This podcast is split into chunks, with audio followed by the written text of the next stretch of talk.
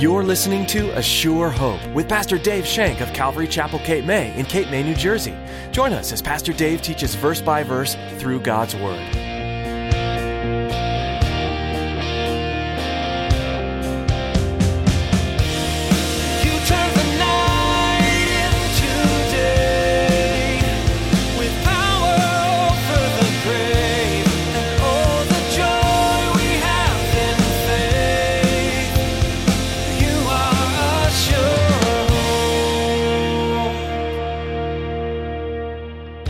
Gideon is the only judge where the struggles with his faith is recorded.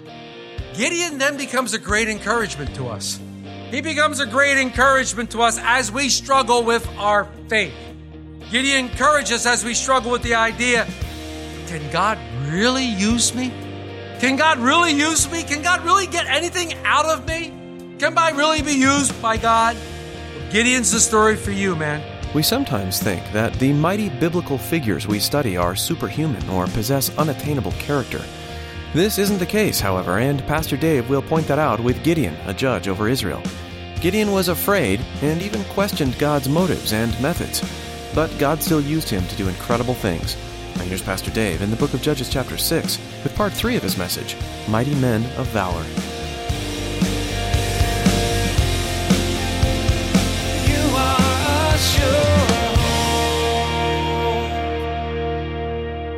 Verse 6 it says, So Israel greatly impoverished because of the Midianites.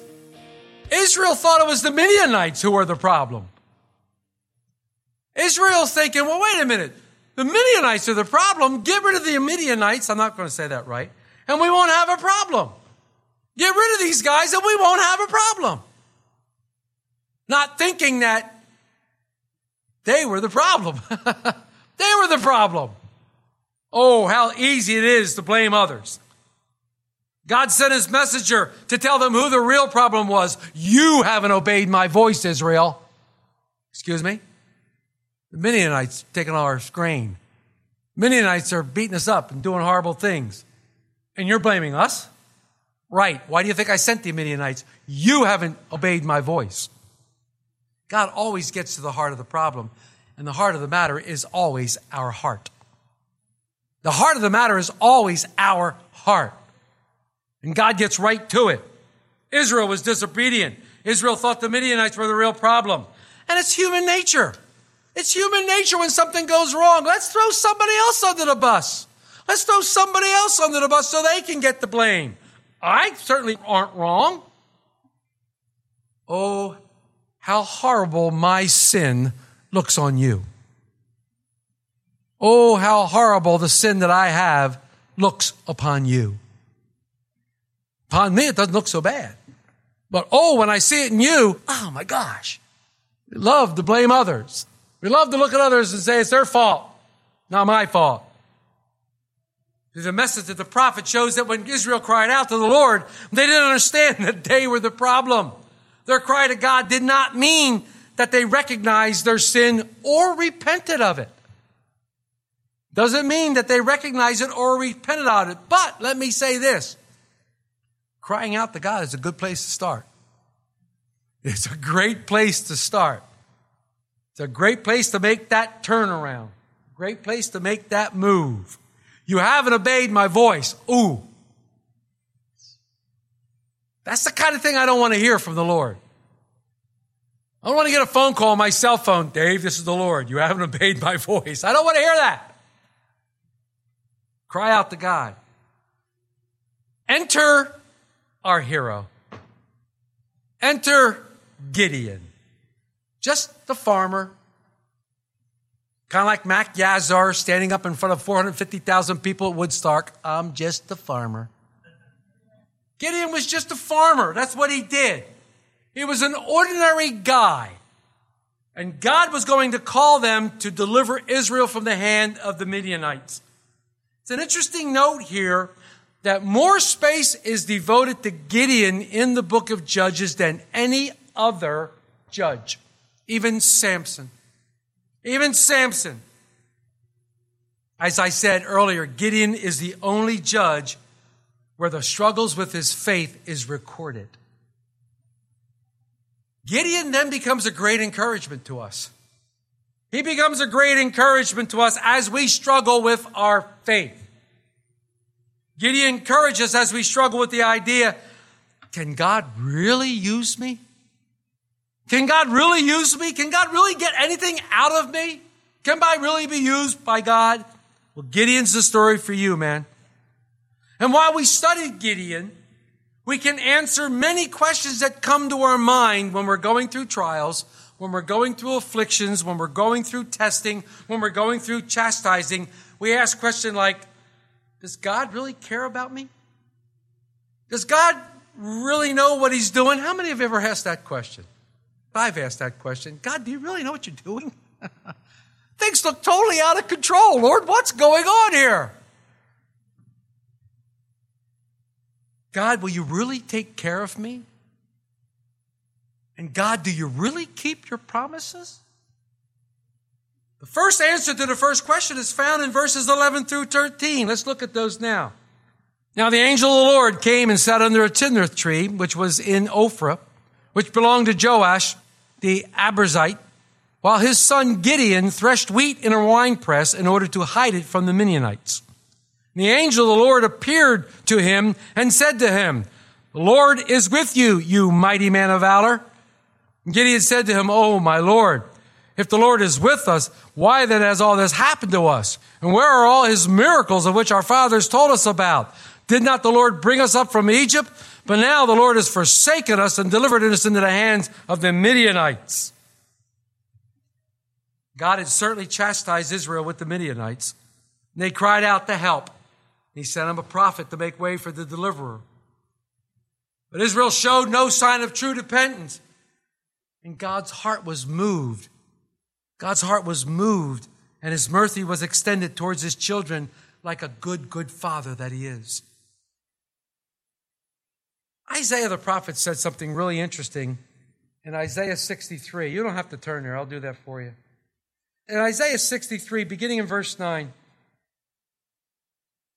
speaking about God's mercy, he said, In all their affliction, he was afflicted, and the angel of his presence saved them. In his love and in his pity, he redeemed them, and he bore them and carried them all the days of old. Wow. Wow. God had mercy on them. He looked down upon Israel, and his heart melted because they were his people. They were his children. And although they showed no sign of true repentance, God knew that he could get something out of them. See, God's mercy doesn't give us what we truly deserve, and through his grace, he gives us what we don't deserve. Gideon's in the wine press threshing wheat. right away, you know something's wrong. He's hiding, it says there. He's hiding. Many people have called Gideon a coward. I don't know. I'm not sure. But he's hiding. He's hiding in this wine press, threshing wheat. It's a curious place to be threshing wheat. It's meant to be pressing wine. But the angel of the Lord comes him he appears to him. And we recognize the angel of the Lord immediately because he's appeared before in Old Testament. It's a theophany. The Old Testament appearance of Jesus Christ. He has come in human bodily form before Bethlehem, before the Bethlehem birth, before his incarnation. The description of the encounter with the angel of the Lord shows that it's not merely an angel speaking on behalf of God. It shows that it is none other than God himself appearing in human form. Let me point it out to you. In Judges 6:14, then the Lord turned to him and said, Judges 6:16, and the Lord said to him. It was God speaking to Gideon directly. Wow. I have fun with verse 12, and everybody loves verse 12. The angel of the Lord appeared to him and said, The Lord is with you, mighty man of valor. And I want to know, did Gideon look around to see if somebody else was there? I don't know. Mighty man of valor. Why did God say that? Why did the Lord say that of our buddy Gideon? Why did he say that? He looked upon him and said, The Lord is with you, mighty man of valor. Well, I think the Lord knew what he could do with a heart like Gideon's. See, the Lord sees a finished product in us. The Lord sees a completion of us. Now, His work is not completed while I'm here on earth. I'm under construction, but the Lord sees a completed product. He can sees a completeness. The Lord sees a completed work. He calls things that are not as if they're so. Gideon, mighty man of valor. He knew what he could make of Gideon. He knew what he could do with Gideon. And a heart like that, God knows what he can do with you today. He knows what he can do with a heart that is towards him. And I always take you. Never get tired of the word of God to Second Chronicles 16, verse 9. Second Chronicles 16, verse 9. For the eyes of the Lord run to and fro throughout the whole earth to show himself strong on behalf of those whose heart is loyal to him. God's looking for men.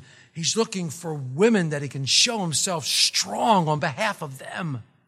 Those that are seeking God with their whole heart. Those that are looking for him. Not only in times of trouble, but all the times of our lives, looking to God, seeking his face, coming to Bible study when you could be home watching the opening of American Idol.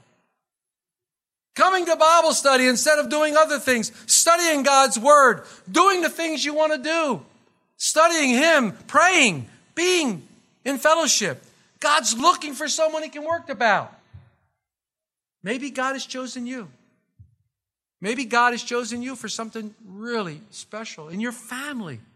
Families are falling apart. They are being decimated by wickedness. They're being decimated by drugs. They're being decimated by sex and pornography. They're being decimated by gambling and every other known sin to man. Families are being torn to shreds. Maybe God wants to use you in your own family to bring people to Christ. Neighborhoods are falling apart. Homelessness is beyond belief. The number of people who are without homes. Can you imagine being without a home? Can you imagine having nowhere to sleep? Not even a blanket to cover up with. World, our nation is falling apart. Politicians are running amok. Government seems to be out of touch with reality. We don't know what's happening. But I do know one thing, and I do know that God is still on the throne. God is still seated on the heavenly places, and He's still interested in what happens to you. And every person in this room and every person out there, He's interested in them. And He's looking for a heart that He says, says Go to this group of people and minister my love to them. Go to this group of people. It might be your family. It may be the homeless. It may be other people. It may be, who knows? It may be to the people who are in addiction, to the actual users and the drug dealers. I don't know where God wants to send you. So many of us are afraid. Oh Lord, don't send me to the deepest, darkest parts of Africa. Don't send me over to Israel. Don't send me to Syria. Don't send me to these places. We're so afraid. We need to be like Isaiah after we saw the Lord. Here am I, send me. Here am I, send me. Where do you want me to go? What do you want me to do? That's what he's looking for. He sees this in Gideon. He sees this in Gideon. And Gideon comes back at the Lord with some basic questions saying, Lord, you don't care for us. You don't care for us. See how misunderstanding Gideon is? You don't care for us, Lord. You're letting all these things happen to us. Oh Lord, if the Lord is with us, then why has all this happened? How many of you might have said that during a time of woe or tragedy? How many of you might have said during a tragedy, maybe even the death of a loved one or, or something like that? How many of you said, Lord, if you were for us, how come this happened? Martha and Mary said the exact same thing to Jesus. Remember? Said the exact same thing to Jesus. Lord, if you'd have been here, this wouldn't have happened to our brother. But there was a purpose. There was a purpose. There was a purpose. God had a purpose. And when I hear Gideon talk, I'm reminded of Moses as he goes up to the burning bush. And the Lord tells him, I know. I love that verse. When Moses gets before the burning bush, the Lord says to him, I am the God of your father, the God of Abraham, the God of Isaac, the God of Jacob. And Moses hid his face for he's afraid to look upon God. And the Lord said this, verse 7, chapter 3. I have surely seen the oppression of my people who are in Egypt. I have heard their cry because of their taskmasters, and I know their sorrows. Wow. I'm here to tell you today, but the Lord has seen the oppression that you may be under. The Lord has heard your cries, and He knows your sorrows. That's what He's going to say to Gideon. Gideon says, Where are all the miracles we heard about? Where are all the things that happened? Why have you forsaken us? See, Gideon, Israel thought the problem was with the Midianites. God comes down and Gideon says, The problem's not with the Midianites. The problem's not with Israel. Lord, the problem's with you. And you call Gideon a coward? I think he's pretty bold. I think he's pretty brave to stand before God and says, Hey, Lord, you're the problem. Well, the Lord has forsaken us. It was Israel that forsook God. God did not forsake Israel. Same goes for us. Many of us think that during our time of woe that God has forsaken us. He says, not so. I will never leave nor forsake you. We need to examine our hearts to make sure that we're not the ones forsaking him. Make sure we're not the ones that are leaving him. Verse 14, then the Lord said to Gideon, go in this might of yours and you shall save Israel from the hand of the Midianites. Have I not sent you? Go in the might of yours. Listen to the encouragement that the Lord has given Gideon. Go in this might, Gideon. He wasn't mocking Gideon. He was saying, go in your might. Gideon was might of the humble. He was threshing wheat in a wine press. He had the might of carrying because he cared about how low Israel had become. He had the might of knowledge because he knew God did great things in the past. He had the might of spiritual hungry because he wanted to see God do great works again. And he had the might of teachableness because he listened to what the angel of the Lord said. And he had a might of the weak. And we know that when we are weak, God is strong. God's strength. Oh Lord, he says, how can I save Israel? He goes on, so he said to him, Oh my Lord, how can I save Israel? Indeed, my clan is the weakest of Manasseh, and I am the least in my father's house. Gideon's ready to be a Calvary Chapel pastor. He's the least of the least. Paul declared, I'm the least of the apostles. I'm the least of the apostles, but by the grace of God, I am what I am. Gideon said, Hey, I'm nobody. And God says, You're the right person for the job, Gideon. You don't have this high opinion of yourself. You don't have a sword strapped to your belt. You're not ready to go to war. You're ready to be used. You're pliable. Gideon, you're available. And you're making your heart available to me, and I'm going to use you mightily. Yes, your clan is the lowest of Manasseh. Yeah, that's okay. That's true. Yeah, you're the least of all those guys, and you might be the smallest person, and you might be the least. But you're correct, Gideon. You can't save Israel but I can. I like that. I like that. I really do. Gideon was honest. Lord, I can't save Israel. He said, You're right, but I can. A great God can use a small, weak Gideon. A great, great God can use a small, weak person to do. Look what he did with 120 people stuck in a small room waiting for 50 some odd days, waiting because the Lord told them to wait there. They didn't have any talent. They were fishermen. They were from all walks of life. They were poor. They were lowly. They were hunted. They were criminals. Look what the Lord did with them. After the infilling and empowering of the Holy Spirit, scripture says they turned the world upside down. The Lord says, surely I'll be with you. Verse 16, this is where we're going to end today. And the Lord said to him, Surely I will be with you, and you shall defeat the Midianites as one man.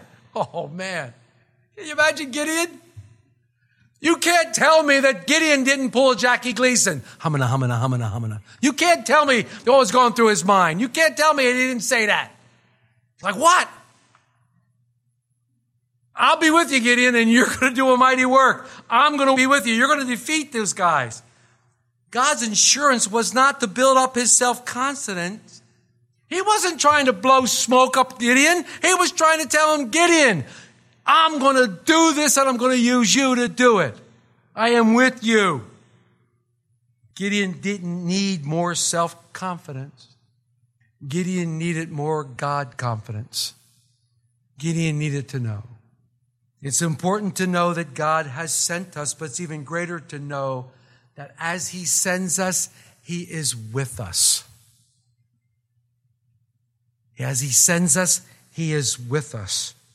God gave the exact same assurance to our buddy Moses in the same chapter as you go, I will be with you. I will give you words to say. I'm going to do everything. Just go.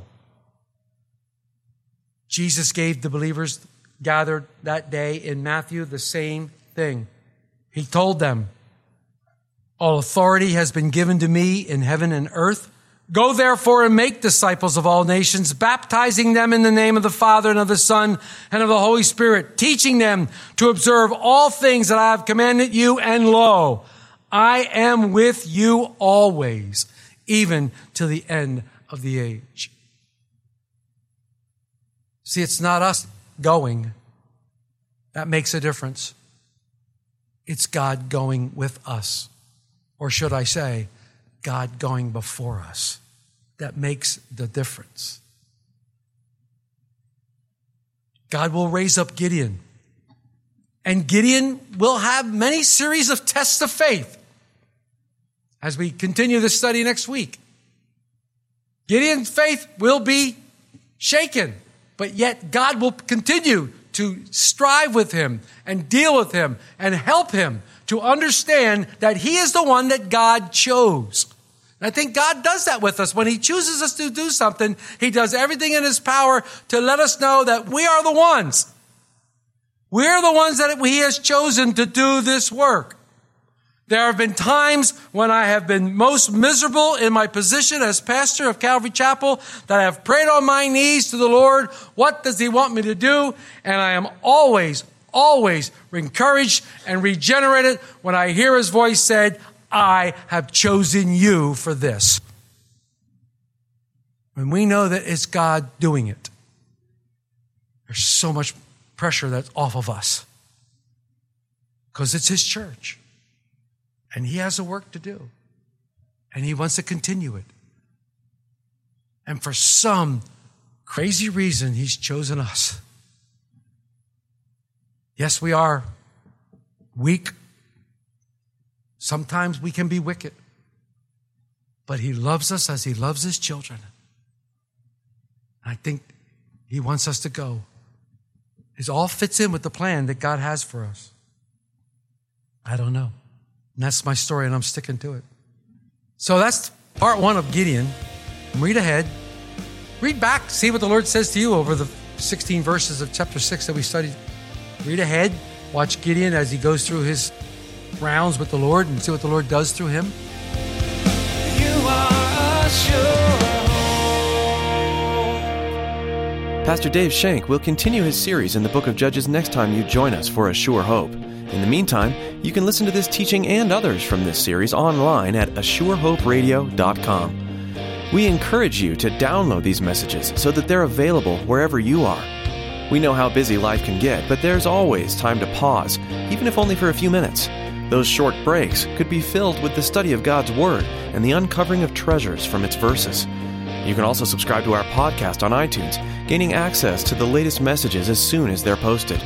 Find out more at ASureHopeRadio.com. If you're looking for a church family and happen to be in the Cape May area, we'd love for you to come join us for a time of worship and Bible study. Calvary Chapel Cape May will soon be moving to two services, meeting weekly on Sundays at 8:30 and 10:30 a.m. Both services offer nursery and Sunday school, where your children will be well cared for as they learn about the love of Jesus. Give us a call for more information. Our number is 609 884 5821. Again, that's 609 884 5821. Thanks for listening to today's message from the book of Judges. We pray you'll continue to be blessed as you study the Word on your own and that you'll discover Jesus working in your life each day. Pastor Dave will be back soon for another in depth look at this Old Testament book. So join us again right here on A Sure Hope.